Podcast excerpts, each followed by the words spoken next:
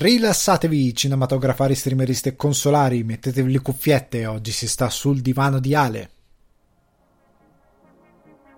Il pezzo che sentite in sottofondo è So There Are No Fuck Buddies di Sibau e io sono Alessandro Dioguardi, ospite di Sul Divano di Ale che vi ricordo potete trovare su Spotify, iTunes o Apple Podcast, Google Podcast, Deezer e TuneIn Alexa. Questa settimana sul divano di Ale vi parlo di un casino. C'è il ricappone del Comic Con at Home che a quanto pare è stato un disastro. Quindi perché l'evento non è andato bene? Parliamone. Tenet finalmente arriva in sala, ma non in America Terry Gilliam stava per girare un film da un'idea di Stanley Kubrick. Luca Marinelli è un perfetto Metal Gear Solid secondo Hideo Kojima e, visto che ci siamo, non sarà giurato a Venezia. Facciamo chiarezza. Luca Guadagnino girerà un film scritto da Seth Rogen e Ivan Goldberg. Il nuovo film Pixar si intitolerà Luca e sarà ambientato in Italia e infine chiudo con Universal e AMC che stringono uno storico accordo. Cosa cambierà in sala? Bentornati sul divano di Ale, sono troppo contento di avervi qui anche questa settimana. Eh, spero le vostre vacanze estive, possiamo chiamarle vacanze estive, possiamo buttarla così in cacciara, spero stiano andando bene, spero voi stiate andando. Io, guardate, il podcast vi, vi terrà compagnia ancora per una settimana, due settimane, mio dio, datemi un calendario. Domenica 2, che oggi mentre sto registrando, quindi lunedì 3 uscirà, lunedì 10 uscirà, lunedì 17 uscirà e poi ci sarà una pausa anche per me. Mi prenderò anche una pausa, eh, avrò circa tre settimane di eh, vacanza più o meno, anche per se per una settimana e mezza continuerò comunque a lavorare. Non avrò però tutto quanto necessario per registrare il podcast, però continuerò a lavorare. E, ehm, però me ne vado via verso nuove avventure. No, me ne vado in Sicilia casa dei miei nonni che è in mezzo al nulla e farò la mia vacanza preferita. Io in un posto incredibile, però in mezzo al nulla. cioè è una casa al mare, eh, però è davvero eh, fuori da ogni centro abitato. Sono davvero in una strada dove ci sono poche case, c'è molto silenzio, si sta molto bene, è molto fresco anche quando c'è caldo, sono vicino al mare ma sono in una zona anche quando è pieno turismo, anche in una situazione non covidiana, diciamo così, è tutto molto tranquillo e a me piace un botto. Io sono sempre stato un tipo da questo tipo di tipo questo tipo, grandissimo Alessandro, da questo tipo di, eh, e continuo, di vacanza. Sono molto, mm, tanto quanto mi piace esplorare, girare l'avventura, ogni tanto mi piace proprio andare in un posto dove posso stare tranquillo. E finalmente potrò fare questa cosa e sono troppo contento, anche perché sto raggiungendo eh, il limite di saturazione da città. Non so eh, a quanti di voi succeda questa cosa, però io ho il limite di saturazione da città. Cioè, io arrivo a un punto in cui, tipo questa mattina stavo andando in palestra per allenarmi, avevo le cuffie, ascoltavo la musica e dicevo non riesco a ascoltare la musica che ho nelle orecchie perché c'è l'autobus che passa, la macchina, quello che suona, quello che fa casino e parla, eh, quello che lancia una bottiglia, non lo so, succede qualsiasi cosa e attorno a me c'è un casino inenarrabile. Soprattutto questa cosa diventa pesante, tipo questo aneddoto, eh, un anno stavo tornando a casa, era quasi luna di notte, stavo tornando a casa da una sessione di editing di uno dei miei cortometraggi Because of War Last and Love che trovate sul canale YouTube Alessandro Di Guardi che a un certo punto inizierà a pubblicare anche alta roba. Comunque stavo tornando da una sessione di editing da casa del mio editor, era quasi luna, io camminavo per strada con le cuffie eh, lo so, alcuni di voi diranno puoi comprarti delle cuffie noise cancelling ok, sì, ma il problema rimane che attorno a me c'era un casino. E luna di notte, non, io vivo anche in una zona di Dublino abbastanza tranquilla, cioè non sono in pieno centro città, è una zona tra virgolette periferica, anche se a Dublino 20 minuti a piedi sei già in zona per, dal centro, sei in zona periferica. Non è una grandissima capitale Dublino. Comunque, ehm, camminavo verso casa e c'era rumore. E io avevo problemi a sentire la mia musica. E è una cosa che diventa particolarmente palese a un certo punto, quando io arrivo al mio punto di saturazione da città, cioè quando arrivo al mio punto in cui dico per quanto io ami stare in città non ne posso più, non ne posso davvero più, il mio sistema nervoso sta per implodere e, e, devo andarmene. Devo veramente andarmene, se no divento come Jack Torrance in Shining. Veramente prendo un'accetta e faccio fuori tutto il palazzo, non solo la mia famiglia, proprio tutto il palazzo dove vivo. Ho bisogno di un, un reset, un refresh. Io avevo paura tantissimo con la situazione Covid che non avrei avuto questa possibilità. Ero sceso a patti con questa evenienza che era terribile a livello mentale per me come per molte altre persone l'idea di stare molto tempo in casa, molto tempo attaccato a delle po- poche sparute routine. Stavo venendo a patti con questa cosa, il mio stato mentale stava andando sempre più giù quando ho finalmente visto che c'era la possibilità di fare questa cosa, ho detto benissimo, sono felice. Comunque il podcast si prenderà una pausa. Avete capito questa cosa? È stato l'angolo degli affari miei. E nel frattempo ringrazio, colgo l'occasione di rinnovare una cosa, un invito che stendo molto spesso, ovvero quello di contattarmi tramite Instagram in direct. Alessandro underscore Dioguardi, tutto minuscolo, potete trovare, potete seguirmi se vi va. Sono, sarò semplicemente una foto foto in più ogni tanto nel vostro eh, spam totale di Instagram, e, ma più che altro potete usare i direct per contattarmi, per farmi delle domande, per scrivermi qualcosa. Alcuni ragazzi l'hanno già fatto, lo stanno già facendo, mi fa molto piacere, magari non risponderò subito quando mi scrivete, ci metterò un po' però mi fa piacere rispondervi, soprattutto se mi chiedete qualcosa eh, di cui parlare nel podcast. Un ragazzo mi ha già dato un argomento che comunque avevo intenzione a una certa di portare, eh, ma che mi piacerà mm, porterò molto volentieri. Eh, si parla di God of War versione PS4, parlando di cose da gamer. Eh, sarà una cosa che farò molto volentieri. Alcuni di voi, io ve lo ripeto, se volete qualche chiarimento, se volete qualche qualche, se avete qualche curiosità in generale sul cinema, scrittura, qualcosa che magari eh, ho spiegato male o qualcosa sulla quale volete un approfondimento maggiore, scrivetemi, non c'è nessun problema, sarò felice eh, di ritagliare una sessione del podcast a quelle che sono le domande, se ci sono delle domande eh, da, da, da sciorinare. Veniamo però al primo punto di questa settimana, ovvero il riassuntone del Comic Con come si diceva nella scorsa puntata, c'è stato il Comic Con at Home, quindi la versione del Comic Con in streaming per via della situazione del Covid. Allora, io cercherò di essere super veloce perché questa settimana abbiamo un botto di argomenti. Si è passati da from zero to hero, quindi da 0 a 100, ehm, dall'avere nessun argomento all'averne 2000. Piccola parentesi, questo è uno sfogo che faccio qua con voi che mi state ascoltando gior- eh, tutti, tutti, chiunque tratta di spettacolo, qualsiasi altra cosa. Io capisco che siamo in una situazione in cui c'è poca ciccia di cui parlare perché anche negli Stati Uniti la situazione è tesina, non c'è, non c'è possibilità di fare granché, di produrre granché. Lo capisco, però basta spacciare per news qualsiasi cosa passi perché nelle scorse settimane ho visto come news il fatto che Zack Snyder non metterà nel suo cut, nel suo Snyder Cut, nel suo Director's Cut, il materiale girato da Joss Whedon. Faccio una pausa apposta perché voglio farvi entrare questa notizia. Non è una notizia, raga, è un Director's Cut, quindi il taglio il montaggio, taglio detto male, del regista, del director.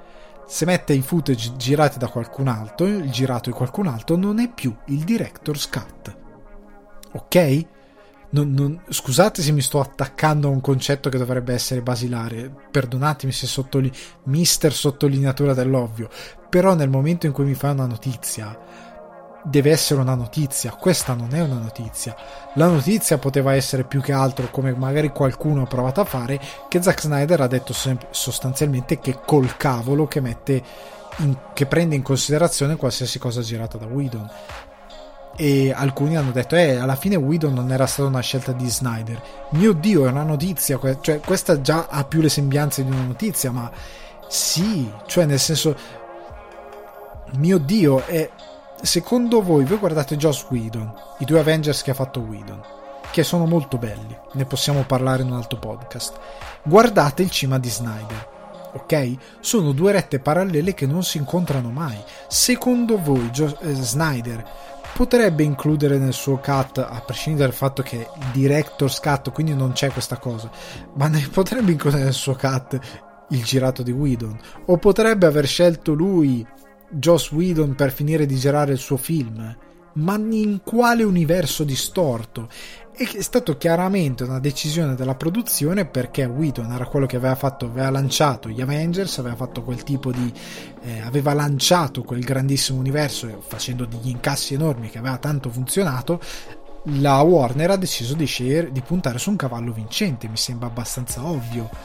Poi che sia finita veramente male come cosa è un altro discorso, ma sta di fatto che i due sono incompatibili non po- non, raga, non è una news niente. È ovvio che anche parliamone. Io credo che tra i due ci sia una sorta di. Lasciando, tralasciando il fatto che ora Guido è nel, nel, fango fino al collo perché praticamente è venuto fuori che lui sul set è una persona orribile. Però al, al di là di questa cosa, io ricordo anche dichiarazioni di Whedon che per qualche ragione non sono mai state rimbalzate troppo che diceva che per lui il cut di Snyder non aveva senso a livello narrativo e che c'era bisogno di altre scene perché non mancava una struttura narrativa, secondo quello che aveva visto lui. Quindi non, non possono mai nella vita essere compatibili i due, ok? Io ripeto, capisco che c'è la mancanza, però raga, le news devono essere news, cioè devo dare al pubblico qualcosa. Cioè non posso scrivere news, Batman ha sul petto un pipistrello e svelato il significato del, del simbolo di Batman. È un pipistrello, è, è Batman. È, cioè, siamo arrivati davvero a questo livello. Più altre cose che poi approfondirò. Ritorniamo al Comic Con. Allora, il Comic Con è at home perché la, l'edizione regolare è stata annullata. Gli argomenti sono due principalmente. Uno che il Comic Con è andato veramente, veramente male.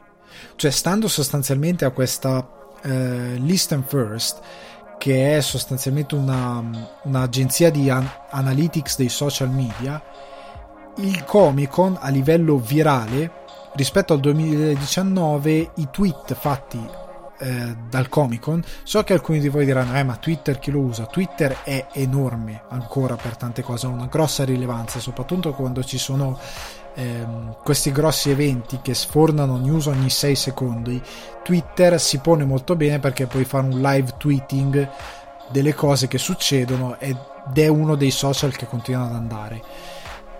È calato rispetto al 2019 del 95%. È tantissimo. E eh, allo stesso modo i top 10 tweet degli eventi televisivi sono calati del 93% e quelli relativi ai film sono calati del 99%. Quindi è un evento che ha avuto dei problemi. C'è un rovescio della medaglia, cioè nel senso che a livello di visual su YouTube è andato bene, cioè non è andato male, nel senso che sostanzialmente il pubblico ha visto gli eventi, ha seguito eh, le conferenze, nonostante molte conferenze sono, siano state coi commenti bloccati, disabilitati. Una delle, ehm, delle critiche mosse e fatte da Variety è stato che una convention fatta su internet e nessuno ne parla e nessuno può commentare non, e che non fa alcun rumore è un fallimento. Cioè su internet un evento idiotissimo come un meme diventa virale.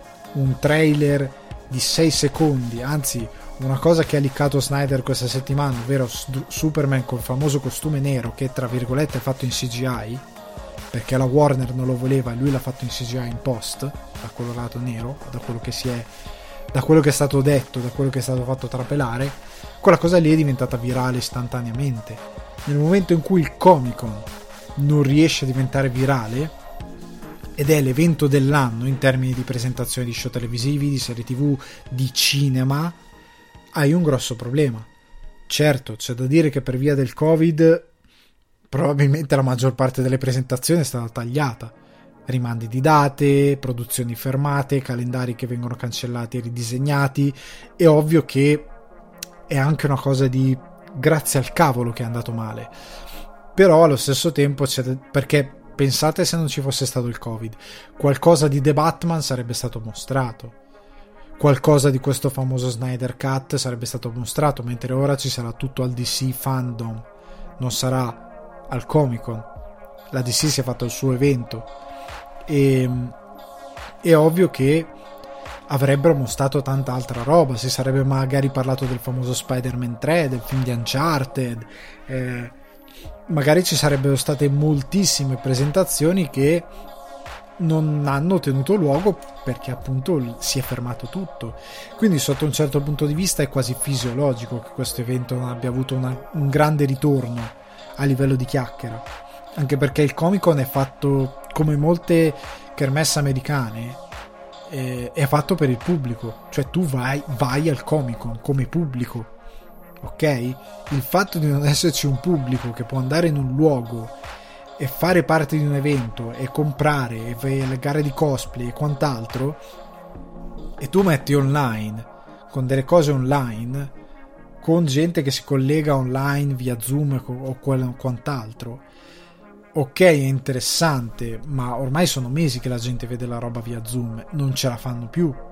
È relativamente, non c'è proprio neanche il coinvolgimento di una fiera dove sei lì, ok? Quindi mi aspettavo andasse male, onestamente, non mi aspettavo diventasse veramente virale e mi sembra sterile un po' sotto un certo punto di vista l'idea di dare la colpa agli organizzatori per non essere riusciti a far parlare dell'evento purtroppo per come è stato tagliato il calendario, produ- come sono state affossate le produzioni, io me lo aspettavo in tutta franchezza, perché a questo punto se prima, come si è parlato di, di Tenet, c'era una minima possibilità di avere speranza, anche guardando al resto del mondo, di poter riprendere, ora che gli Stati Uniti peggiorano di giorno in giorno, o comunque mantengono un tabellino di marcia abbastanza da incubo, è difficile per una produzione pianificare il futuro, perché se prima c'era la possibilità di una ripresa, ora non c'è più, o comunque è messa fortemente a rischio, ok? Non si può lavorare come si lavorava prima, quindi è un grosso problema. Però veniamo a cosa è stato discusso. Prima grosso, grossa news, diciamo, primo grosso contenuto che è stato mostrato e che è andato molto bene anche a livello eh, su YouTube di presentazione eccetera eccetera The New Mutants. The New Mutants ce l'ha fatta. Il 28 agosto arriverà nelle sale americane a qualsiasi costo. È divertente questa cosa perché hanno deciso che indipendentemente da cosa succederà questo cavolo di film va in sala non gliene frega niente, la sala è vuota, va bene, il film sarà in sala. Hanno già deciso che non ci sarà l'alternativa Disney Plus. Hanno deciso questa cosa, deve andare in sala. Anche perché, ripeto, il film ha speso tanto. Il film è stato travagliatissimo, perché vi faccio un piccolo riassunto. Film girato nel 2017, quando ancora era sotto 20th Century Fox. Doveva arrivare in sala il 13 aprile 2018, siamo nel 2020 non ci è arrivato, ha, ha subito un ritardo di 10 mesi, quindi doveva uscire il 22 febbraio 2019 ovviamente non ci è arrivato. Qualcuno sostiene che nel frattempo siano stati fatti anche addirittura dei, dei reshoot. Poi è stato spostato al 2 agosto 2019. Poi è stato spostato di nuovo ad aprile 2020 perché nel frattempo Disney ha acquisito Fox, hanno detto cos'è sta roba, a quanto pare hanno cercato di fare del, del, del um, hanno cercato di dare una nuova faccia a questo film e, e hanno spostato a, in base anche al loro calendario l'uscita di questo film. Ora, finalmente il 28 agosto 2020 arriverà in sala. C'è una scena di due minuti che dovrebbe essere una delle scene d'apertura che hanno fatto vedere. C'è il, um, il, um, il panel chiamiamolo così, anche se tutto interattivo, gli attori ormai hanno 67 anni in più di quanti ne avevano nel 2017. Eh, però sta di fatto che eh, arriverà finalmente con un ritardo mostruoso, però arriverà.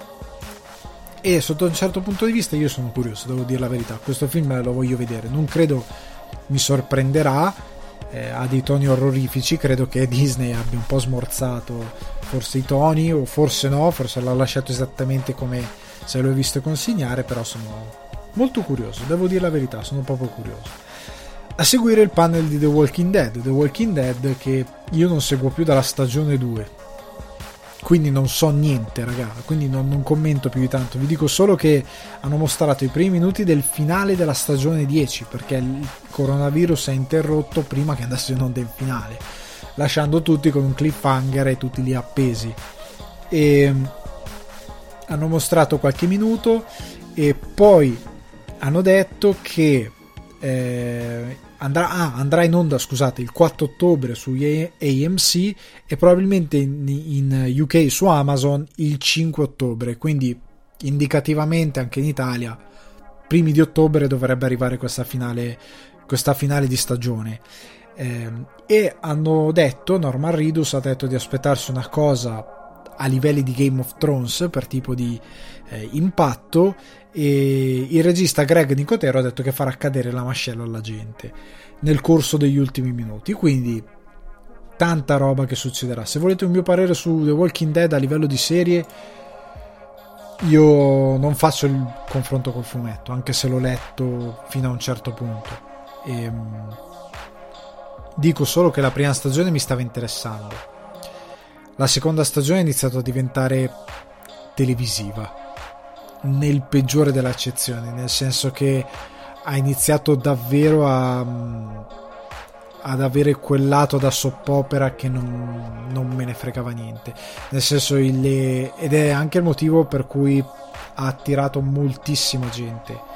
Eh, moltissimo pubblico si è affezionato a The Walking Dead proprio per questo lato abbastanza, tra virgolette, becero.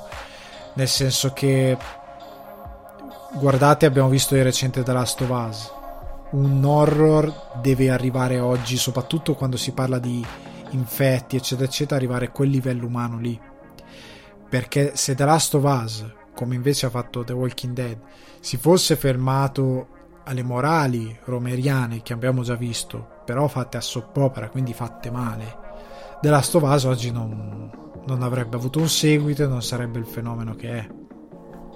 Allo stesso modo, The Walking Dead, per quanto è splatteroso, interessante, cattivo e violento il fumetto, perché ci sono delle cose che sono veramente cattive e malate nel fumetto, nella serie già dalla seconda stagione iniziamo a vedere che non c'era più questa ricerca di cattiveria, non c'era più questa ricerca di eh, umani veramente orribili.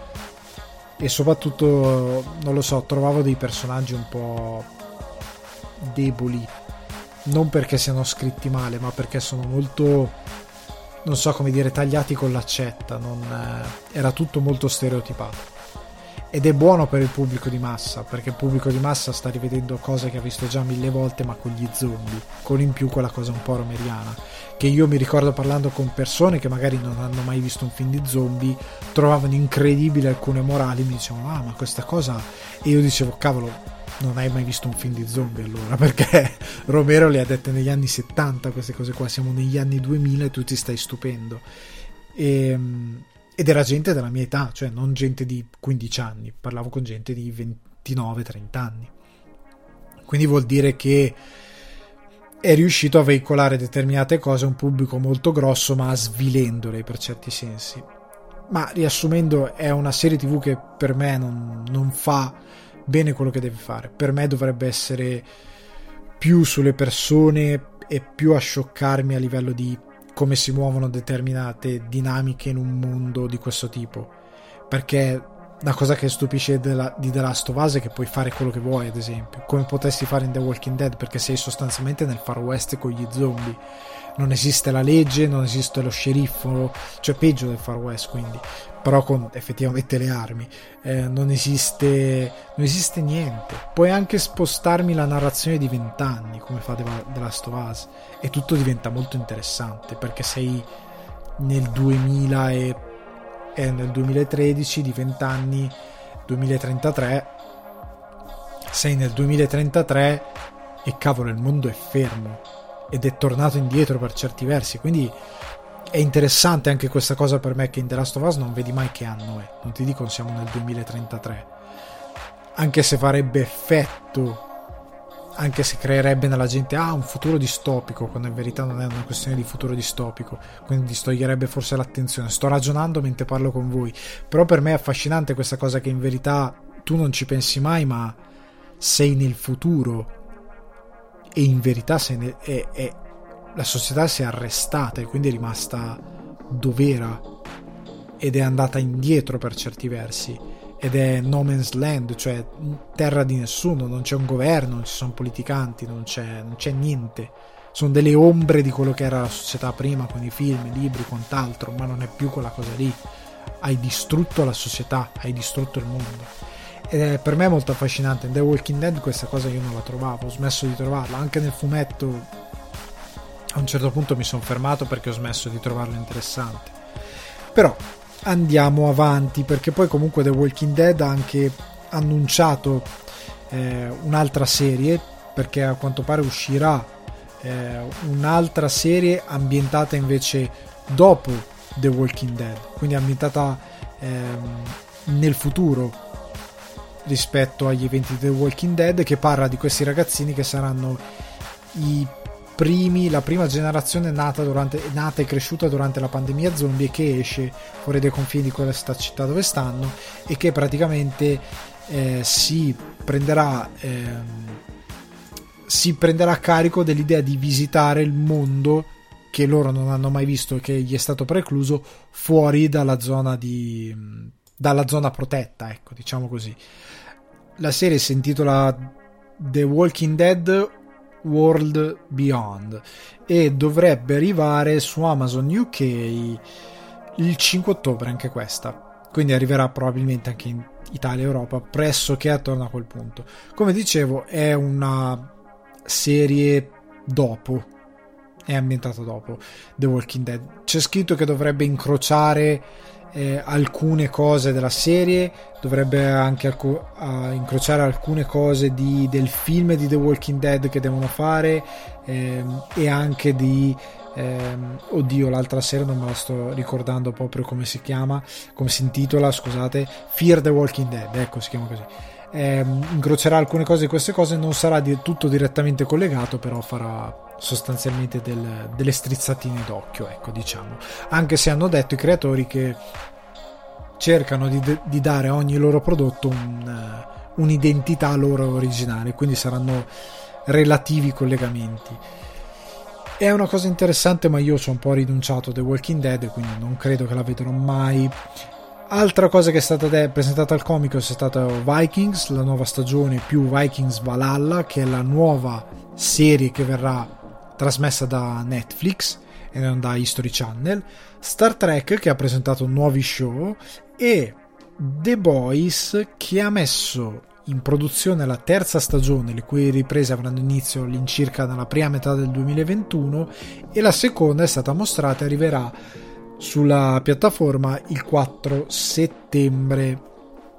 Io sto aspettando The Boys tantissimo, cioè sono troppo hypato per The Boys perché è veramente geniale. Io non ho letto il fumetto, faccio sempre questa cosa, eh, dico sempre questa cosa, però eh, alcuni mi hanno detto che la trasposizione non è grandiosa, eh, io ci posso credere, ma ho anche la cosa che non faccio mai il confronto, a meno che non si parli di tono. Il tono della serie mi sembra abbastanza spinto, mi sembra abbastanza arrogante che poi a livello di magari di alcune cose sia non così grafico o visivamente eccessivo posso capirlo anche perché c'è sempre la cosa che ho spiegato tante volte di dover ehm, trasmigare una cosa da un mezzo all'altro il cinema o la serie tv, la serialità in tv è una cosa, il fumetto è un'altra. Un'azione che funziona benissimo in fumetto, la, la provi a mettere in scena e dici questa cosa è orribile e quindi la devi... Anche alcune parole, eh. Fate, tenete conto anche questa cosa, le parole di un fumetto, una delle cose difficili da, della scrittura in generale, eh, c'era mi pare Hemingway che diceva che leggere ad alta voce è il bullshit detector, se non mi ricordo male era proprio Hemingway, perché le battute che a volte vedi nel fumetto, tu le leggi mentalmente. Poi magari se le vai a mettere in scena fanno schifo. Cioè, suonano veramente male dette. Cioè, non si possono. Prendete Zero Calcare. Zero Calcare non l'ho visto il film della profezia dell'armadillo, però lui stesso diceva che quando si è trovato a scrivere, ad adattare la sceneggiatura insieme a degli sceneggiatori professionisti, si è reso conto che le cose che ha scritto nel fumetto recitate avrebbero fatto schifo, sarebbero state impossibili da recitare e quindi hanno dovuto cambiare delle cose. E questo succede, succede, è una delle cose che devi tenere bene a mente quando vai a fare una trasposizione da cinema, da fumetto, scusate, a cinema, come da libro a cinema. Alcune cose scritte sulla carta e dette a voce non suonano nello stesso modo, a meno che chi va a scrivere il fumetto non sia così eh, accurato da usare il bullshit detector di, di Hemingway, se, sempre se non mi ricordo male, e andare a capire come una cosa potrebbe suonare veritiera o meno. E questo è anche un, uno degli inganni della scrittura, che è una cosa veramente forzata, ti può sembrare funzionale perché la stai immaginando, comunque te la stai mettendo te su un piano molto personale. Poi la vai a mettere in scena e perde tutta la sua potenza e non funziona più. È una cosa da tenere in considerazione. Però per me The Boys è veramente è veramente ganza, è una delle serie che ho divorato e che ho amato di più del, degli scorsi anni, dello scorso anno anzi. Nuovo tra- trailer, mi sono incartato per Lovecraft Country. Allora, Lovecraft Country, non riesco più a parlare, è molto interessante allora, è tratto da un libro, un romanzo di Matt Ruff, prodotto da HBO e è ambientato in questa America delle leggi razziali delle Jim Crow Laws, come venivano chiamate, che erano le leggi razziali degli anni 50 ed è un modo molto intelligente che ha usato l'autore per raccontare di questa società americana incredibilmente razzista dominata da queste leggi sfruttando però un contesto ehm, assurdo, orrorifico, infatti Lovecraft Country, perché praticamente anche nel trailer che hanno mostrato, nel nuovo trailer mostrato da HBO, pare che spinga molto su quel lato, a un certo punto viene fuori una creatura che è molto Lovecraftiana proprio per, per prese, sembra quasi Cthulhu stesso. È molto bello, molto bello, non vedo l'ora di poterlo vedere perché sembra davvero davvero ganzo e davvero davvero interessante. Allo stesso modo è stato presentato un nuovo progetto horror di Del Toro, Antlers, che fa solo da produttore ehm, e che sembra che questo molto ganzo. Del Toro come produttore non è male, cioè nel senso porta molto cinema horror, non sempre, non sempre indimenticabile, alcuni film sono eh, guardabili, sono godibili, ecco, rientrano nella mia categoria di film godibili. Lo guardi, ti diverti, sei molto felice che l'hai visto e finisce lì. Non deve essere tutto per forza indimenticabile, però sono dei buoni horror molte volte. A volte capita che produca qualcosa di bruttarello, eh, però generalmente non male, non male.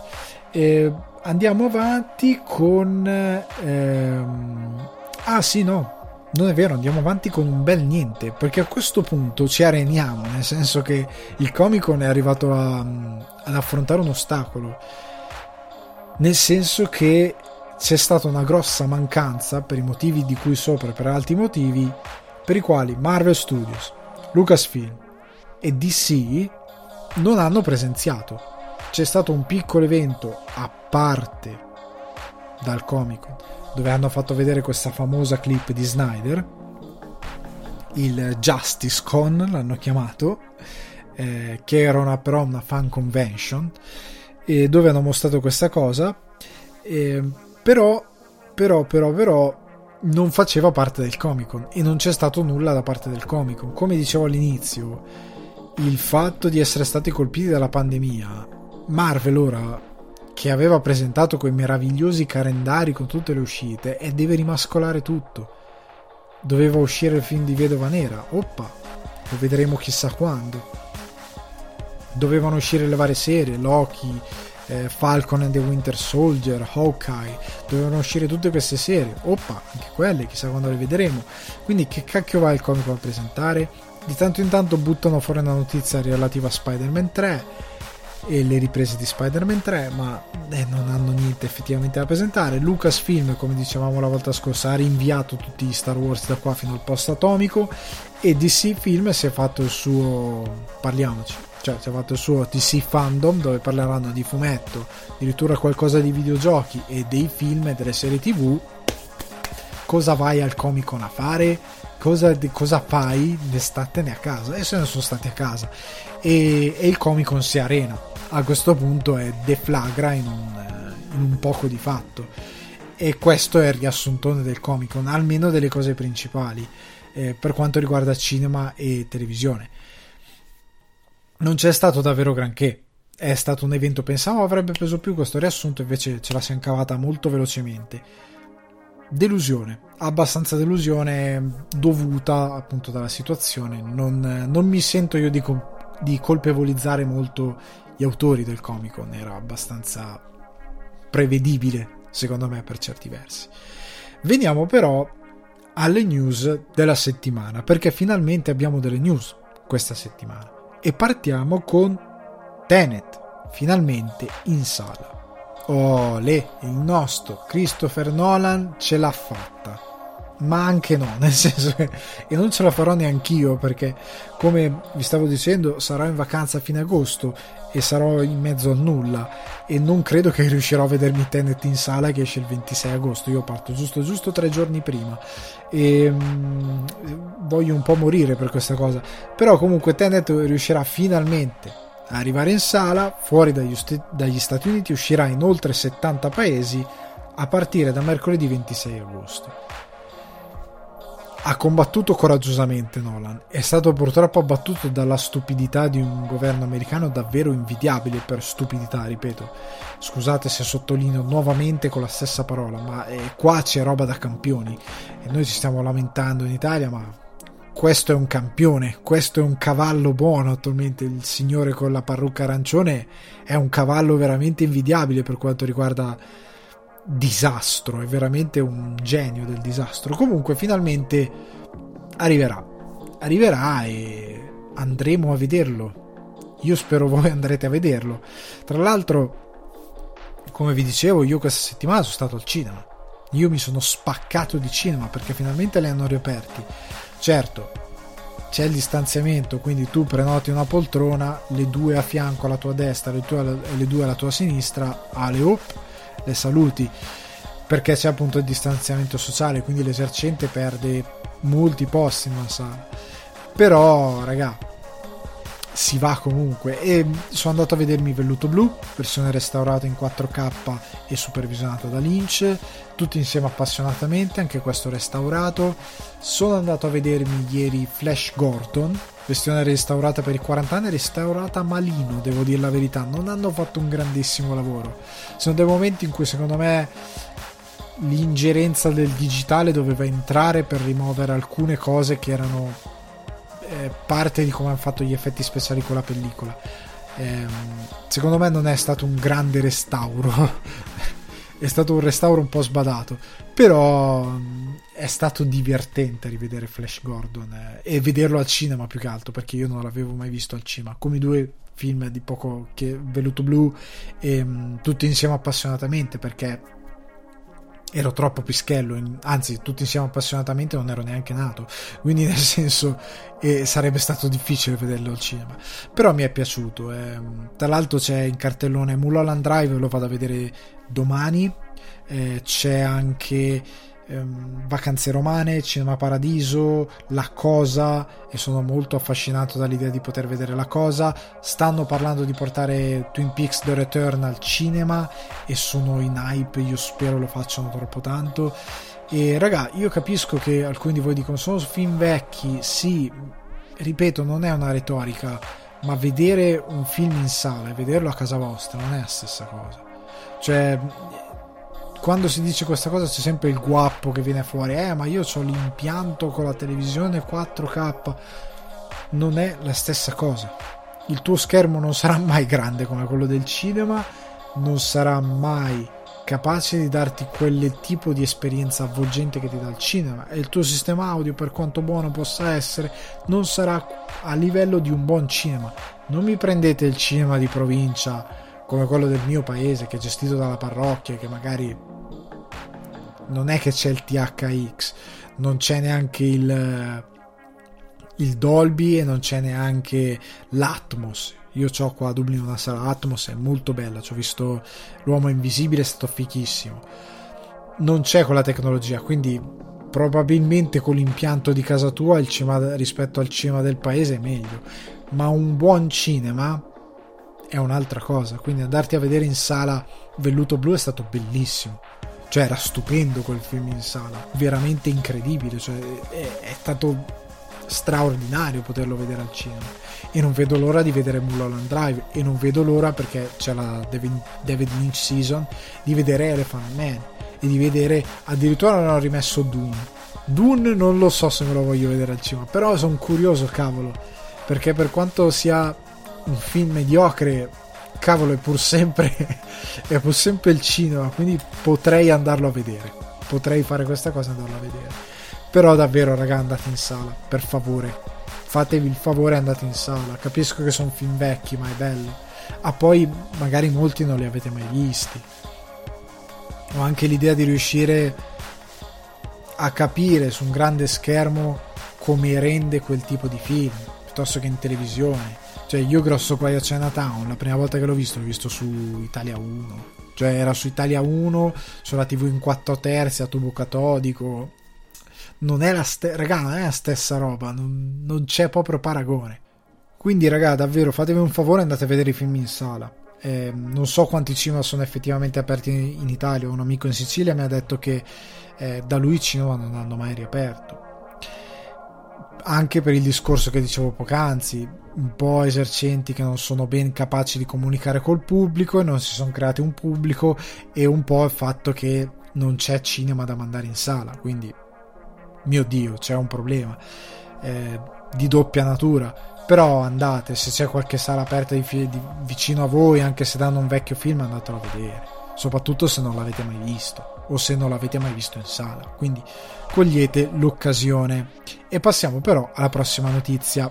Il buon Terry Gilliam ha detto in un'intervista che stava per girare un film da un'idea di Stanley Kubrick. E questa cosa fa galoppare la fantasia.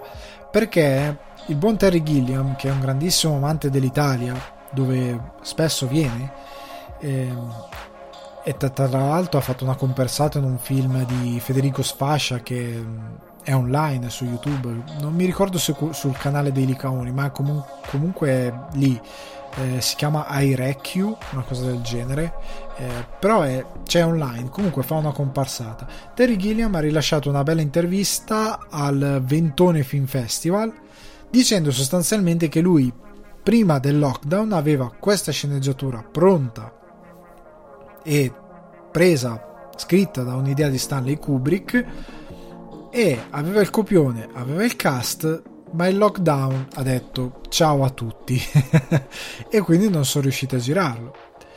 E, ehm, è una grossissima sfortuna. Io spero che la situazione si risolva quanto prima possibile per, ripeto, non solo per il cinema, per 10 milioni di motivi. Ehm, prima di tutto a livello umano.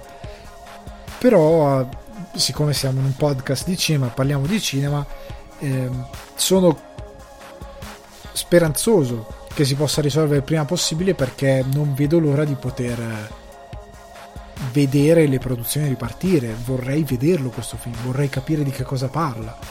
Ehm, sono davvero curioso perché sì, il fatto che sia un'idea di Kubrick non garantisce il successo, perché poi Kubrick girava e girava in un modo che sa girare lui e solo lui. E però rimane interessante anche perché mette insieme due menti. Cioè c'è un'idea di Kubrick ma uno sviluppo di uno come Gilliam che come dice anche nell'intervista ehm, riprendo il virgolettato della notizia redatta per cinefax.it eh, penso che la maggior parte dei miei film parlino di sogni e fantasie ma parlano anche di come non finiscano per realizzarsi come vorrei e vi è sempre una battaglia tra la realtà, la fantasia e i sogni ed è questo che faccio. Non voglio limitarmi a raccontare il mondo secondo la narrazione portata dai media e voglio continuare a immaginare un mondo molto più interessante e favoloso. Ma la verità è che questi mondi sono molto difficili da creare e qualche volta finiscono per non essere realizzati e rimangono soltanto qualcosa che possiamo immaginare e forse possiamo alzare il livello della nostra immaginazione nel processo. Sostanzialmente Gilliam dice una cosa che sappiamo tutti, i mondi di Gilliam non sono mai reali. Cioè, per... che la sceneggiatura lo renda più calzante o meno, nel senso paura e delirio a Las Vegas è uno che prova tutte le droghe dell'universo. E sì, eh, le conseguenze di quello che, che succede non saranno reali mai nella vita.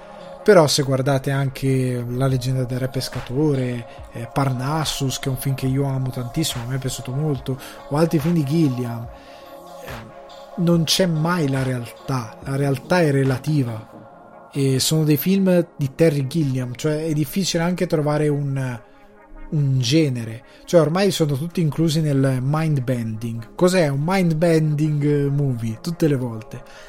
In verità sono film di Gilliam, cioè non, non, non piegano la tua mente, semplicemente è un autore che come Lynch, come Cronenberg, come molti altri e forse anche come più di altri, più eh, della scuola di Lynch, Gilliam, per certi versi, che ha deciso scientemente di dire io non voglio raccontare la realtà. Se domani esce fuori un film, eh, esce fuori, mio Dio, viene rilasciato un film di Gilliam, eh, tipo, non lo so, storia di un matrimonio, cos'è successo a Gilliam? Era lui, lo hanno costretto tipo arma, gli hanno puntato una pistola a tempo e hanno detto o giri questo film o io ti sparo qua come un cane, cioè deve essere successo oppure sta veramente male. Perché non lo vedo possibile? Perché non è il suo concetto di eh, storia, non è, suo, non è la sua poetica, non è il suo modo di raccontare. E io lo amo moltissimo questo cinema. Io l'uomo che uccise Don Quixote l'ho visto al cinema bellissimo. Mi è piaciuto tanto, lo vorrei riguardare anche per apprezzare determinate cose. È difficile un film di Gilliam, non perché quello che succede sia complesso, parliamoci chiaramente. Quando parlo di film come quelli di Gilliam e dico è un cinema difficile, non vuol dire che è complesso quello che succede, non vuol dire che è lento e pesante, non, non è questa cosa, è che è come è come mettere me, cioè uno che di scienze non ne sa nulla a livello approfondito, mi metti a un convegno di due ore sulla fisica quantistica o sulla fisica, non lo so, la, la, a parlare di tesi scritte da Stephen Hawking, ma non come ne ha fatto lui in libri semplificati per ragazzi, ma in modo molto tecnico ti seguo fino a una certa, a una certa mi areno. I film di Gilliam sono film che ti obbligano costantemente a rimanere presente nel film, tirandoti dentro, ma dandoti molti schiaffi, perché il film continua a muoversi se par- parte da una base reale, come l'uomo che uccise Don Chisciotte, parte da una base reale e piano piano, piano piano entra è come Alice nel Paese delle Meraviglie, entra sempre più nella tana del bianconiglio ed è un crescendo di follia. E non è detto che alla fine ci sia un ritorno alla realtà, cioè finisce nella follia. Ed è un crescendo. Io lo amo quel genere, molti altri non, no, ci fanno a cazzotti, non riescono a starci dietro. E va benissimo. Però io sono davvero curioso. Cioè, voglio capire quale fosse l'idea di Kubrick e a questo punto qual, qual è stata l'interpretazione di Gilliam. Perché anche questo è il gioco capire come l'ha interpretato lui. E sono davvero curioso. Vorrei essere sul set vorrei leggere la sceneggiatura. Qualsiasi cosa cioè lo amo. Per favore dateci sto film. E ora veniamo alla notizia che ha riportato chiunque, anche la gazzettina della pasta al forno, e che chiunque ha travisato in una maniera indecorosa. Ovvero, Luca Marinelli un perfetto Solid Snake secondo Hideo Kojima e, visto che ci siamo, non sarà giurato a Venezia. Facciamo chiarezza, quindi sono due notizie. Allora, due notizie che sono state travisate nel peggiore dei modi. Ora, io ne ho, ne ho parlato nell'ultimo podcast. La stampa videoludica deve darsi una regolata. Perché non si può sempre scrivere così male di qualsiasi cosa, anche le notizie. Un minimo di impegno, per favore. Per favore, anche nelle notizie. Già a livello di recensioni siamo messi male. Non tutti, ovviamente, eh. Non tutti. Ci sono tanti bravissimi recensori e tante brave testate, ma già siamo messi veramente male, ok? Almeno le news diamole bene. Non che i siti, altri siti abbiano fatto meglio, è stato fatto un casino. Però comunque, qual è la notizia? Che Hideo Kojima sostanzialmente sta eh, rispondendo alle domande di un'intervista che sta rilasciando sul suo Instagram e anche su Twitter mi pare. Lui è molto attivo sui social. Non fa chissà che eh, non vi immaginate però cioè, esiste molto attivo. E, um, una delle domande era which creators and actors currently have your attention? La risposta di Kojima è stata la seguente ci sono molti attori che seguo Luca Marinelli recentemente ha attirato la mia attenzione eh, guardando The Old Guard e Martin Eden. Ha interpretato un uh, cattivo molto eh, affascinante in ehm, lo chiamavano Gigrobo ma penso che avrà um, che esploderà molto presto e la sua popolarità crescerà. Penso anche che con una bandana indosso sarebbe l'immagine sputata di Solid Snake. Scusate se ero un po' impazzato, stavo traducendo direttamente dal, dal, dal post ufficia, ufficiale, sembrava Alessandro Burio, ufficiale della Kojima Production, eh, col logo della Kojima Production che ha rilasciato tramite il suo account. Quindi, quindi, come dicevo all'inizio, non diamo le news a caso perché c'è da dare news Kojima non ha detto, come hanno riportato molti, ah, Kojima ha scelto Solid Snake per il suo film, sarà Luca Marinelli. Luca Marinelli sarà Solid Snake nel film di me. No, Kojima non ha fatto niente. Ha solo detto che Marinelli è un grandissimo attore per lui, che esploderà molto presto, che gli è piaciuto e lo chiamavano Gigrobo. Io se fossi Mainetti sarei impazzito anche solo che Kojima ha visto il mio film. Eh, e e, e che lo ha gradito soprattutto. E ha detto che Marinelli, secondo lui, con una bandana sarebbe l'immagine spuntata di Solid Snake. Punto. Non ha detto che per lui va scelto per il ruolo. Ok? Ok? Non ha detto che ci sarà nel film. Anche perché il famoso film di Metal Gear Solid, per la regia e sceneggiatura insieme a Kojima di eh, Jordan Vogt Roberts, è ancora in uno stato di pre-produzione perché non c'è un finanziatore, non c'è qualcuno che effettivamente sta mettendo dei soldi. E io credo che stia ritardando tanto, prima di tutto perché deve essere un progetto molto ambizioso, molto molto molto ambizioso. Che parliamoci chiaro, è un film che andrebbe a vedere chiunque. Quindi io credo che Oddio, c'è da considerare che le produzioni prima di dare fiducia a un medium ci mettono un po', o più che altro a un fenomeno, nel senso che anche il cinecomics, se non arrivavano quelle due o tre bombette, Hollywood ci metteva, cioè è dovuta arrivare la Marvel Studios a farsi il culo da sola e poi è subentrata Disney perché sennò col cavolo che ora avevamo tutto sto casino, cioè parliamone ok? Cioè c'è dovuto essere una serie di condizioni positive. A fronte del fatto che esistono milioni di fan tutto il mondo, fanno un film, la gente perde la testa. Mm, non sono sicuro. cioè, ci sono dovute arrivare una serie di condizioni. Metal Gear Solid ha una quantità di fan enormi, tranne i bambini che vedo, bambini non anagraficamente, ok? Quindi se qualcuno mi sta ascoltando e è molto giovane, non ti offendere. Non dico a livello di età, bambini a livello di comportamento, quindi bambini che su internet ogni volta che c'è una notizia di Kojima dicono che è un brutto game designer. Significa che non hai mai giocato a Metal Gear Solid, nessuno dei Metal Gear Solid, e che se hai giocato devi, devi spiegarmi che altri giochi, perché se mi dici che Hitman è un bello stealth io ti ammazzo, perché si scherza ovviamente, però è veramente imbarazzante. Secondo me beh, Hitman, mio dio, per alcune cose aveva delle meccaniche davvero imbarazzanti. E, ehm, o Splinter Cell, lasciamo perdere. È veramente basilare, Splinter Cell è la base della base della base e ehm, lasciamo stare poi al fatto anche a livello di regia. Non entro nella questione Metal Gear Solid, se no parlo un'ora e un quarto. Però ehm, è un film che andrebbe a vedere chiunque. Però attualmente la situazione produttiva è in stallo, perché l'ha detto eh, Jordan Vogue Roberts. E il film ha bisogno di un budget. Io credo che un film così avrebbe bisogno del budget di.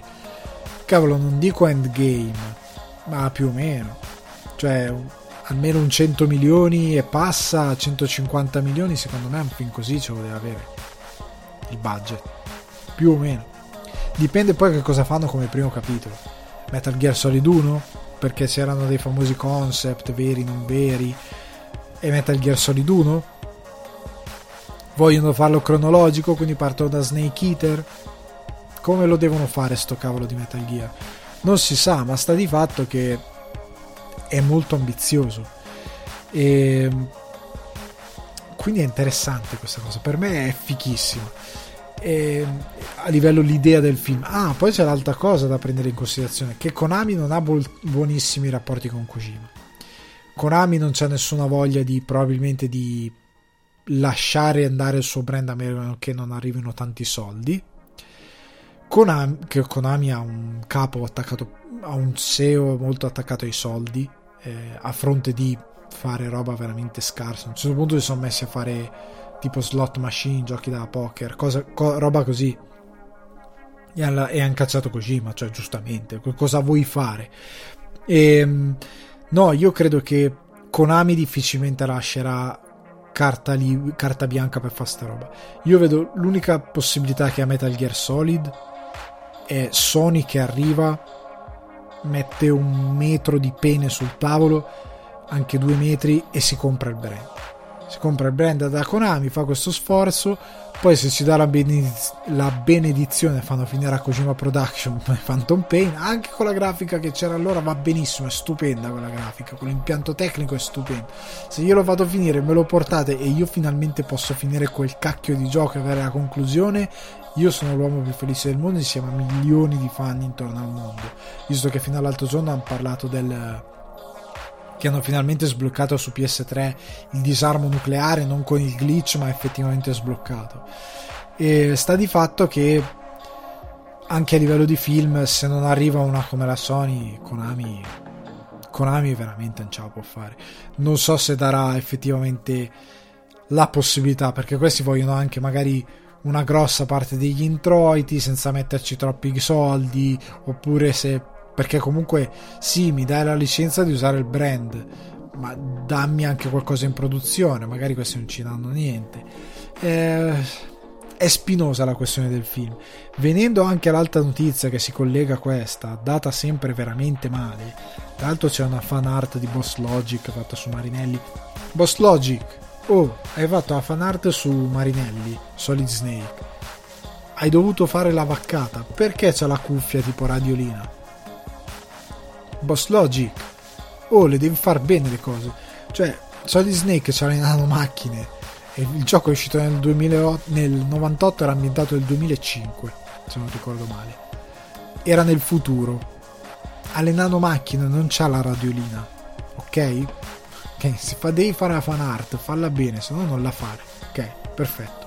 Andiamo avanti con Hideo Kojima che non, present- non farà parte della giuria di Venezia, come hanno detto tutti. Eh, alcuni hanno scritto anche titoli celebrativi. Ah, Venezia si apre al futuro. Kojima nella giuria. No, no, no. Il cinema non si, cioè, si sta aprendo al videogame, che sarà il prossimo grande trend a livello di di franchise.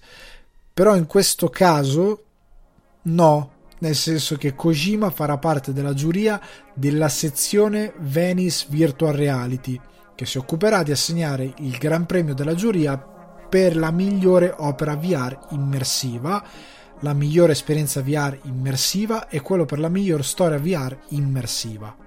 Ok?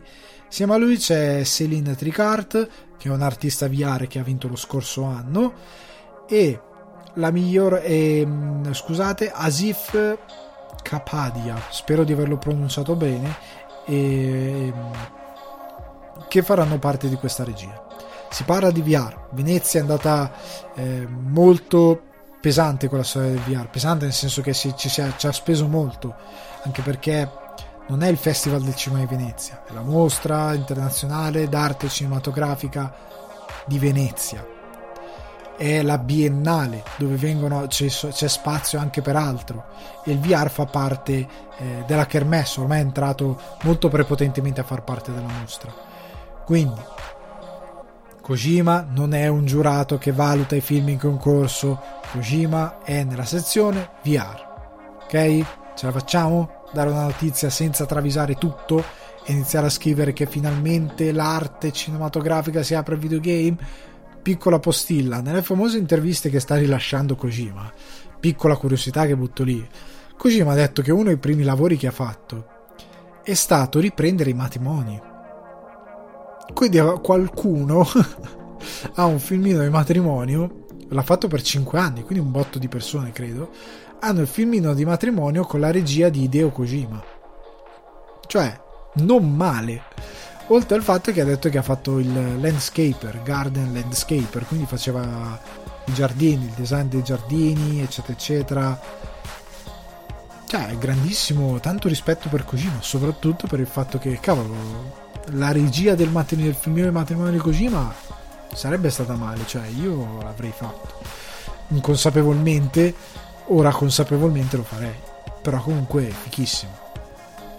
Passiamo a un'altra notizia, dai, andiamo a bomba con Luca Guadagnino e Seth Rogen insieme per un film. Allora, questa notizia io l'ho letta, ho detto è una bugia, è una palese bugia. Poi ho letto varia, Variety, scusate, che ha dato l'esclusiva, se non ricordo male, e ho detto no, fermi tutti, non è una bugia. Quindi Luca Guadagnino dirigerà l'adattamento del documentario Scotty and the Secret History of Hollywood per la sceneggiatura di Seth Rogen e Ivan Goldberg, che lavorano molto spesso insieme.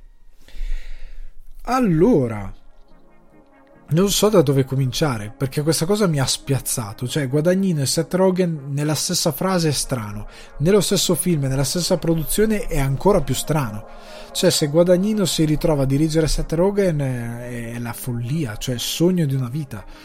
È veramente non che Guadagnino dirige Seth Rogen, è dirigere Seth Rogen, cioè è la cosa più bella del mondo. Però è... Allora, il film, parliamo del film perché sennò impazzisco. Allora, parla di Scotty Bowers, quindi è un adattamento eh, del documentario, quindi prende le vicende del documentario e le adatta in una storia narrativa, che è quindi un film. Perché questo Scotty Bowers era un veterano della seconda guerra mondiale che ha battuto anche a Iwo Jima, che tornato a Hollywood, al posto di farsi pigliare dalla sindrome post-traumatica, ha incredibilmente deciso di diventare una sorta di Tinder vivente per, tutti, per tutto il jet set hollywoodiano omosessuale o lesbico, dipende. Perché lui da una stazione di servizio, pare sia iniziata tutta questa cosa, il documentario non l'ho visto ma ora lo voglio vedere, ha praticamente ehm, iniziato a arrangiare gli incontri tra star e, e non che erano omosessuali perché all'epoca, stiamo parlando quindi dopo la seconda guerra mondiale, se ora ancora c'è gente che non ce la fa, figuratevi dopo la seconda guerra mondiale. Cioè si sta parlando del fine anni 40, primi anni 50. Figuratevi se era accettabile sta roba. Quindi lui allegramente gestiva tutta sta tutto questo movimento di persone che si volevano incontrare e ha reso possibile anche storie d'amore, cioè ha reso possibile l'incontro tra persone che poi sono rimaste insieme tutta la vita. eh, da quello che ho visto al documentario c'è gente che poi lo, lo abbraccia, lo ringrazia, dice ah grazie a lui noi siamo potuti diventare una coppia, una famiglia.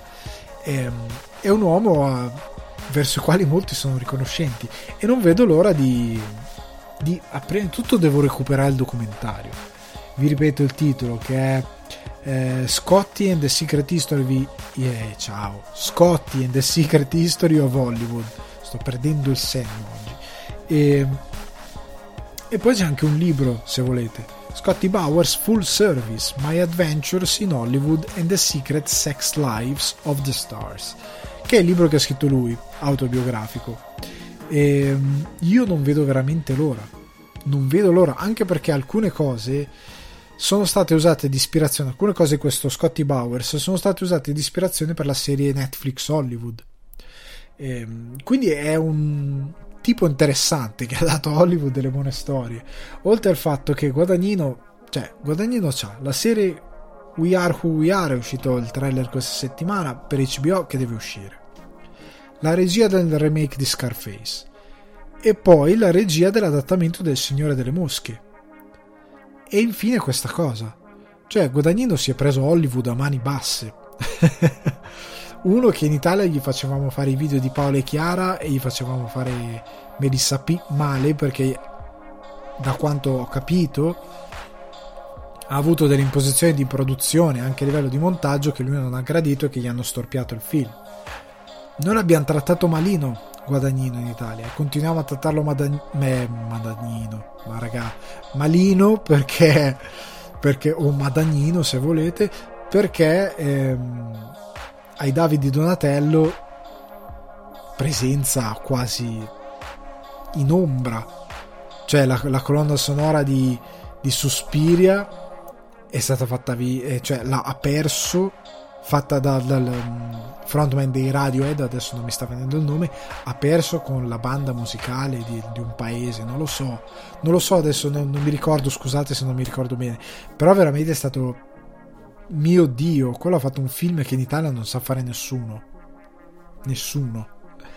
E non gli state dando neanche un pezzo, cioè è veramente scandaloso. Anche con, con Me By Your Name non è stato trattato benissimo ai David male male, siamo veramente messi male. Però intanto di Luca in Luca saltiamo all'altro Luca, che è l'altro della, della successiva notizia. Perché Disney Pixar, dopo un piccolo leak che è arrivato tramite un utente Reddit, ha ufficializzato che il nuovo film Pixar si chiamerà Luca e sarà ambientato in Italia. E più precisamente, a quanto pare, hanno detto che sarà ambientato in Liguria. Il film è previsto per il 18 giugno 2021 e sarà diretto dal genovese Enrico Casarossa, che ha eh, nel 2006 diretto il cortometraggio La Luna, che era stato molto bello, era stato molto ben accolto. E onestamente non vedo l'ora, non vedo davvero l'ora, perché l'Italia un po' mancava in questo corollario della Pixar. E um, mi fa anche piacere, io spero, anche perché è fatto da un italiano, io spero che ci sia davvero un racconto dell'Italia onesto per gli stranieri, perché noi veniamo visti sempre in un modo assurdo. Tra l'altro io ho visto recentemente, eh, recentemente ieri, ho visto la nuova puntata, la quarta puntata di... Eh, in italiano credo sia con i piedi a terra la serie documentaristica di Zac, Zac Efron ehm, che mi, affasc- mi, sta affascinando molto perché ha un tema molto ben specifico ma è stato in Sardegna in quelle che vengono chiamate come blue zone che sono le città con le persone più anziane al mondo perché questi, ci sono questi, questi, comuni in Sardegna dove ci sono questi scienziati italiani che stanno cercando di capire come mai la longevità è verso i cent'anni, stanno cercando di capire come è possibile. E Zac Efron si è trovato a contatto con eh, il classico vecchietto di 90 e passa anni che siede lì, parla con loro, ragiona benissimo e loro dicono dai tu cosa fai tutti i giorni? Lui fa io passeggio. Fa allora facciamo una passeggiata. Tu dove vai? Al bar. Facciamo una passeggiata al bar. Va bene il signore si è alzato con un colpo di reni incredibile. Andiamo subito prendo la giacca vado. E, e è stato bellissimo come eh, sia venuto cioè Zac Efron era fuori dal suo elemento perché sembra strano per uno che vive in Italia ma gli americani vivono in giungle di, di di cemento, letteralmente, anche quando sono in zone più naturalistiche. Zac Efron era a un certo punto a fare il pane carasau in una casa fatta di pietra, con un forno a legno fatta di pietra, e non capiva, lo vedevi che era perso, perché era in un modo di vivere, in un modo di... Eh, di approcciarsi alla vita completamente diverso, anche solo che era seduto a tavola stava mangiando dei tortelli ed erano lì tutti col vino che parlava. Per lui, per noi è la normalità questa. Per anch'io vivo in Irlanda qua non è la normalità. Negli Stati Uniti è ancora peggio. E io spero che venga raccontato questo lato molto nostro di approcciarsi alla vita. Piuttosto che, oddio, a un certo punto sono sicuro che ci sarà una Vespa. Ma io so che però eh, spero non ci sarà il tipo che canta O Sole Mio perché a Genova ecco un'altra cosa scusate se allargo il discorso quando uscì Spider-Man Far From Home che già se era intuito sarebbe stato un mio dio lasciamo stare quando hanno dato dettagli del fatto che era ambientato a Venezia e che avevano assunto uno per cantare O Sole Mio in gondola io ho perso la testa. E quando ho visto il film l'ho persa ancora di più perché questi sono a Venezia hanno inventato tutto loro non si capisce perché Comunque, eh, eh, siamo visti in un modo molto stereotipico. E io mi ricordo quando com- commentai sui social la notizia, disse: Raga, io ho all'epoca 30 anni, quindi qualche anno fa, non ho mai sen- oh, vivo all'estero da 7 anni. Però nei miei 25 anni passati in Italia io non ho mai sentito qualcuno cantare il sole mio. Se non fosse per prendere in giro la cosa o per scherzare o a battuta eh, proprio in televisione. Nella vita reale io non ho mai sentito un cristiano cantare o sole mio. Ma mai? Ho detto, raga, ma eh, dovreste sentirvi un po' un attimino presi in giro dal fatto che viene data sempre questa rappresentazione stereotipica della nostra cultura, cioè è sbagliata, cioè noi non è che facciamo un film sugli americani e mettiamo uno che cammina con una bomba atomica sotto il braccio, cioè nel senso, raga, eh, scusate, perché funziona solo in un senso solo sta cosa? Eh, però sta di fatto che eh, questa cosa spero venga cambiata. Cioè, io spero di vedere qualcuno che puccia una focaccia nel cappuccino in Luca. Cioè, che ho capito che in Liguria si fa. Si fa. Eh, quindi spero di vedere questa cosa. Spero di vedere un film che parli del, del nostro modo di vivere la vita e che sia più onesto di quanto sono stati altri fatti da stranieri. Quindi sono molto contento e sono molto contento per questo regista italiano che è arrivato a un traguardo enorme. So, siamo molto contenti per, per il bel Luca. Arriviamo all'ultima notizia che chiuderà il podcast accordo storico tra Universal e AMC.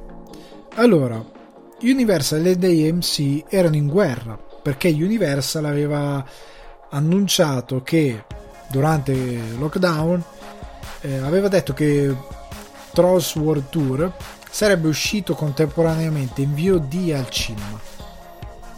Il che causò l'ira di AMC che disse noi siamo già in cattive acque, tu fai così, ci ammazzi noi non distribuiremo mai più un film Universal.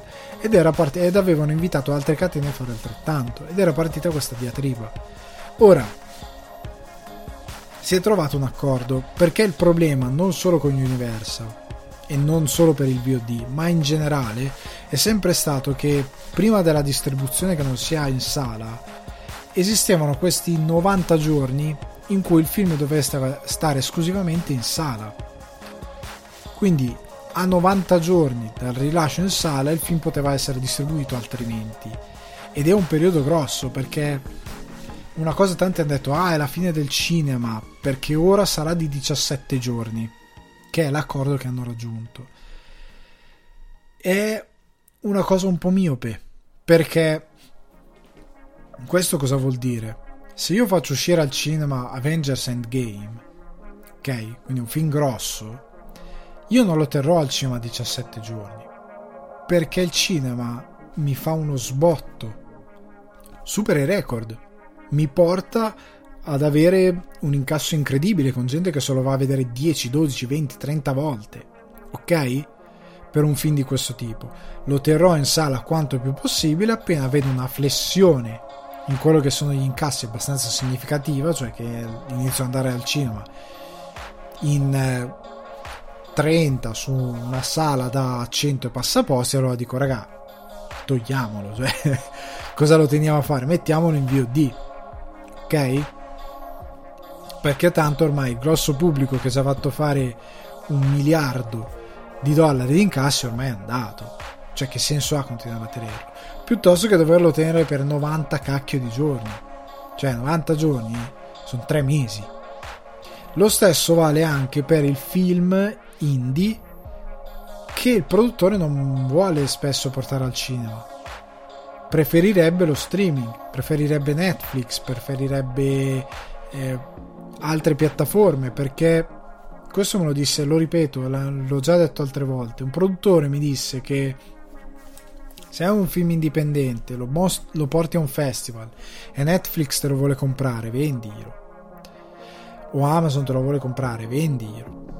Perché la sala, ha detto, è capitato molte volte ai registi che dicono no, ma io il mio film è fatto per la sala, lo mando in sala. Insiste, fanno un accordo, in sala incassa 12.000 dollari e ci resta in sala per tre mesi. Cioè deve restare hai comunque non, non, che ci resti per forza ma hai comunque il vincolo dei 90 giorni. E dopo questi 90 giorni il film non può essere distribuito altrimenti.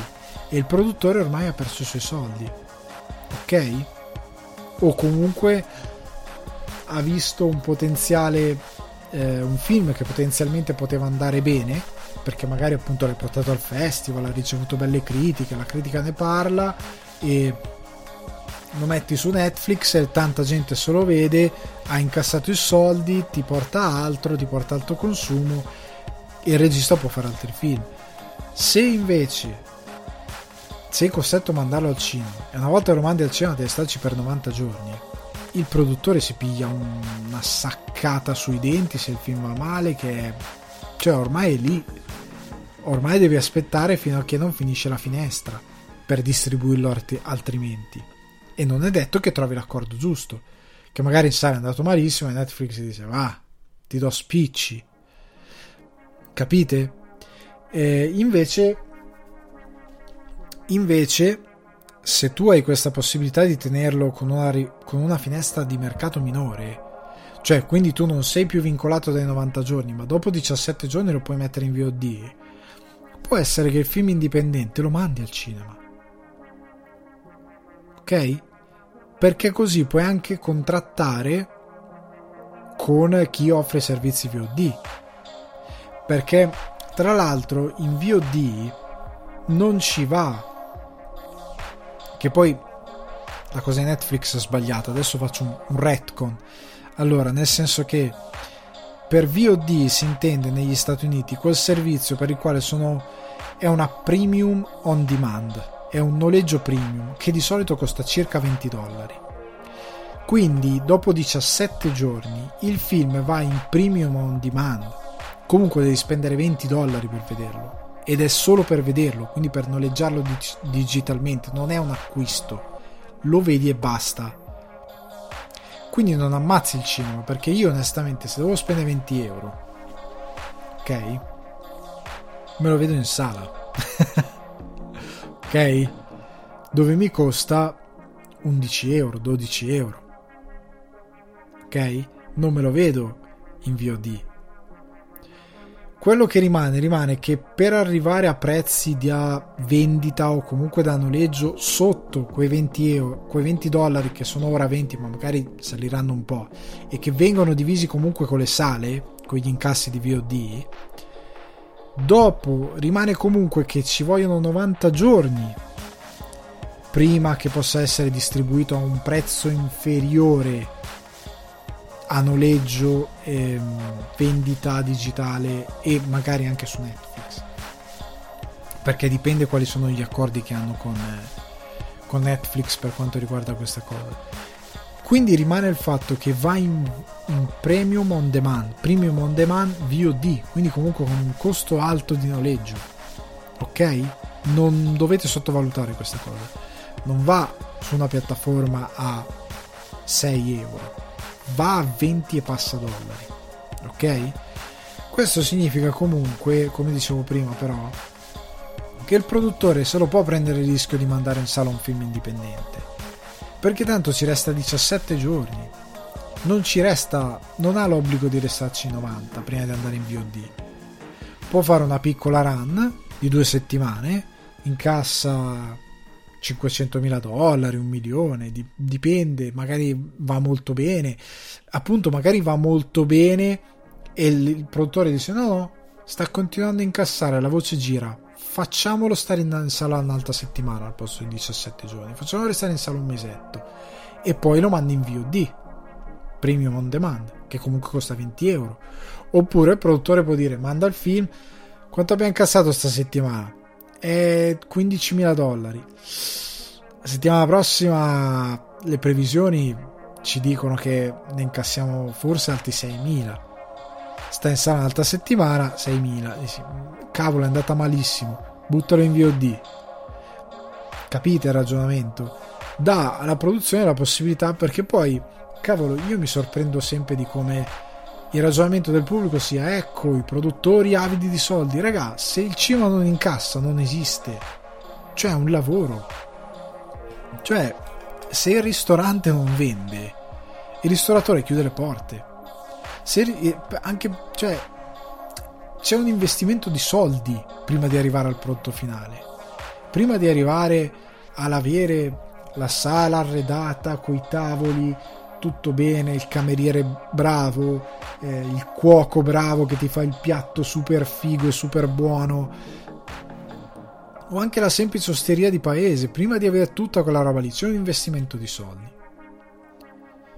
Nella stessa cosa, il cinema è la stessa cosa. Prima di arrivare ad avere un film, c'è un investimento di soldi in anticipo, senza guadagnare un euro, tutto in perdita.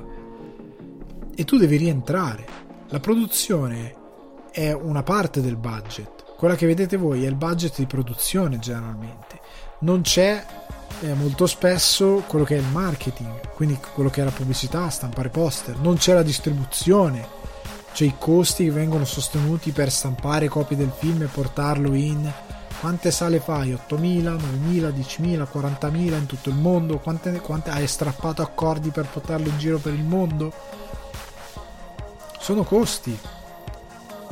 E devi rientrare da quei costi. Se tu spendi 4 milioni di dollari per un film indipendente, ne incassi uno, cavolo, hai perso 3 milioni di dollari e passa, più promozione e quant'altro. Se un ristorante chiude, cioè se un ristorante spende per un, eh, preparare un sabato sera 3.000 euro, per dire, faccio un, una cosa assurda, prezzo a caso, per, per farvi capire però, ma a fine serata ne ha incassati 2.000 e ha perso 1.000 euro e devi pagare le utenze, devi pagare le tasse, devi pagare... Cavolo, il ristorante va fallito cioè, capite? Non è una questione solo, non vedete solo l'arte, perché sì, guardiamo il cinema anche per arte, però l'arte deve essere sostenuta da un'economia che funziona.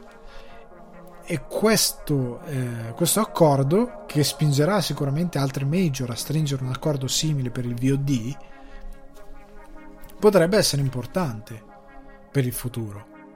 Ok? Potrebbe essere una cosa che migliora la distribuzione e mm, come vengono portati i film in sala perché il produttore a questo punto non è più spaventato a portare un film in sala perché non ci deve rimanere obbligatoriamente in premiere per 90 giorni in sala ma dopo 17 giorni può essere schiaffato su un VOD e recuperare comunque quello che ha speso. Rimane il limite di 90 giorni per la tra virgolette svendita. Quindi il fatto che vada su YouTube a 4 euro. Perché parla proprio di questo, dopo 90 giorni può essere messo in altre forme di VOD a prezzi inferiori che generalmente anche nei, VOD casalinghi dove compri il premium on demand in America, ci sono i film magari anche a 6 euro, a 6 euro, 6 dollari scusate, 6 dollari, 10 dollari, che è un prezzo molto inferiore rispetto a quello del premium on demand. Ma quello perché ormai il film ha fatto la sua run che doveva fare a livello di incassi, pubblicità e quant'altro. È altro, è extra. In teoria una, una run sana di un, un prodotto cinematografico al cinema dovrebbe ridarti un guadagno, quantomeno. Piccolo che sia, ma un guadagno, un buon guadagno te lo deve ridare, altrimenti non funziona più. Quindi per me questo accordo sostanzialmente è un buon accordo, cioè non è un, non è un, brutto, un brutto accordo per come viene presentato, per come ci viene eh, esposto, secondo me potrebbe essere una cosa eh, interessante. Siamo alla fine del podcast in teoria, in pratica mi verrebbe di parlare di qualcos'altro, di un'altra piccola news che a, quanto pare Gomorra verrà riportato al cinema con un cut esteso, possiamo dire, Garrone ha scritto su Facebook che ha sostanzialmente riveduto il suo cut e mm, ha scritto perché lui stesso, non ricordando più il film, l'ha visto col suo figlio, da quello che dice, e alcune scene gli sembravano poco chiare e non riusciva a spiegarle al figlio. Non riusciva a spiegare cosa succedesse in particolari scene. Cosa sta succedendo in questa scena? La sua risposta è non lo so neanche io.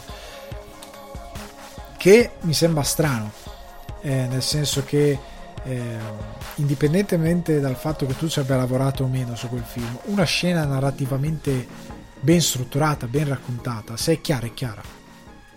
Cioè se è raccontata bene, la capisci. A maggior ragione se sei Matteo Garrone, sei un regista e fai quello di mestiere. La capisce il pubblico, la capisci tu. Se non riesci a spiegarla, se non riesci a capirla, se non riesci a venire a, a capo di cosa è successo in quella scena, hai un grosso problema. Quindi capisco che possa voler decidere di, eh, rivedere il suo cut. I registi lo fanno spesso. Voglio rivedere il mio cut, voglio cambiare cose, voglio aggiungere cose. Lui ha dichiarato tra l'altro che i suoi cambiamenti saranno piuttosto marginali, quindi lui dice il pubblico potrebbe anche non accorgersene. Il che mi fa dubitare sul fatto che ok, allora non sono così necessari. Se il pubblico neanche si accorge di questa roba, vuol dire che non è così necessario. E non lo so, sono un po' combattuto su questa cosa. Da un lato, credo possa essere eh, la solita ehm, operazione per portare comunque il pubblico a rivedere un film, da un altro lato comunque non ce n'era bisogno perché come dicevo all'inizio puoi andare benissimo al cinema a vedere un vecchio film o un film comunque Gomorra è di boh, 10 anni fa più o meno all'incirca 12-15 anni fa non è un film del 42, nel senso potete comunque scoprirlo, capisco che vi piace la serie, però è un gran bel film ve lo potete vedere. Da un altro lato credo sia la solita idea del regista che si critica a volte in maniera anche eccessiva quando sono perfezionisti e che rivedendo il popolavoro decidono che è il caso di rifinirlo ulteriormente. Eh, da un altro lato credo potrebbe essere semplicemente un... non so come dire, un un vezzo, proprio letteralmente un, un abbellimento giusto per giustificare il fatto che lo stai mandando al cinema di nuovo. Non era necessario, ripeto, non lo so, sono un po' combattuto. Garrone potrebbe. Ah, c'è anche sempre la questione che il pubblico potrebbe sentirsi offeso. Alcuni, eh, ho visto anche sui social, hanno detto che non, non era necessario sostanzialmente. Eh, io credo che tante volte il pubblico, quando un autore, l'autore dell'opera, viene a dire lo sto rivedendo perché secondo me non era non era perfettamente rifinito perché Garrone ha parlato proprio del fatto che ora che è montato in, con qualche piccola aggiunta è più fluido e narrativamente più fruibile eh, il pubblico che lo ha osannato fino a poco tempo fa ora si sente stupido che dice ok il film che abbiamo osannato fino a 10 minuti fa mi stai dicendo che non andava bene.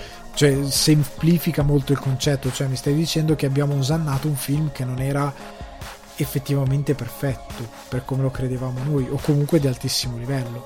E il pubblico potrebbe sentirsi dare dello stupido. Il pubblico è molto bue sotto questo punto di vista eh, perché ho dato del capolavoro a una cosa che ora il creatore mi dice non è un capolavoro perché ha dei difetti. Bisogna imparare a capire che anche gli ottimi film hanno dei difetti qualora in questo caso ci fosse. Lo dovrei rivedere onestamente perché non, non, ricordo cosa effettivamente cosa sia Gomorra come film. Lo dovrei proprio rivedere. Però coglierò l'occasione per rivederlo nella sua versione normale e capire se effettivamente c'è qualcosa che narrativamente non torna. Siamo arrivati in conclusione. Vi abbandono, vi abbandono liberi di andare questa settimana non, liberi di correre sulle spiagge e, e giocare con i delfini. Questa settimana non ho trattato niente a livello videoludico perché non c'era granché da trattare, almeno secondo me. E, um, spero il recappone del tristissimo eh, Comic Con at Home vi sia piaciuto, spero le news della settimana vi abbiano interessato e vi rimando alla prossima puntata e a presto, quindi vi saluto, vi dico ciao, vi invito a seguire di nuovo il podcast su Spotify, iTunes, Apple Podcast, Google Podcast, Deezer, TuneIn, Alexa vi invito a condividerlo qualora vi piacesse, soprattutto con quegli amici che credono che Luca Marinelli farà Metal Gear Solid, ancora non si sa, non è vero, non è stato deciso niente. Eh, ehm, vi invito anche a scrivermi, ripeto, su Instagram, Alessandro underscore di guardi tutto piccolo, potete, tutto minuscolo, non piccolo, potete scrivere in direct per farmi domande o quant'altro. Eh, potete seguire anche il mio canale YouTube Alessandro Di Guardi, dove trovate qualche cortometraggio, qualche piccolo lavoro e dove prossimamente arriverà altro altra roba. Ciao, fate i bravi, giocate con i delfini, siate gentili con i delfini e non fate cose stupide, tipo mettere la mascherina sul gomito, non lo so, starnutire in faccia alla gente, non fate queste stupidate, non, non serve, fate i bravi. Ciao.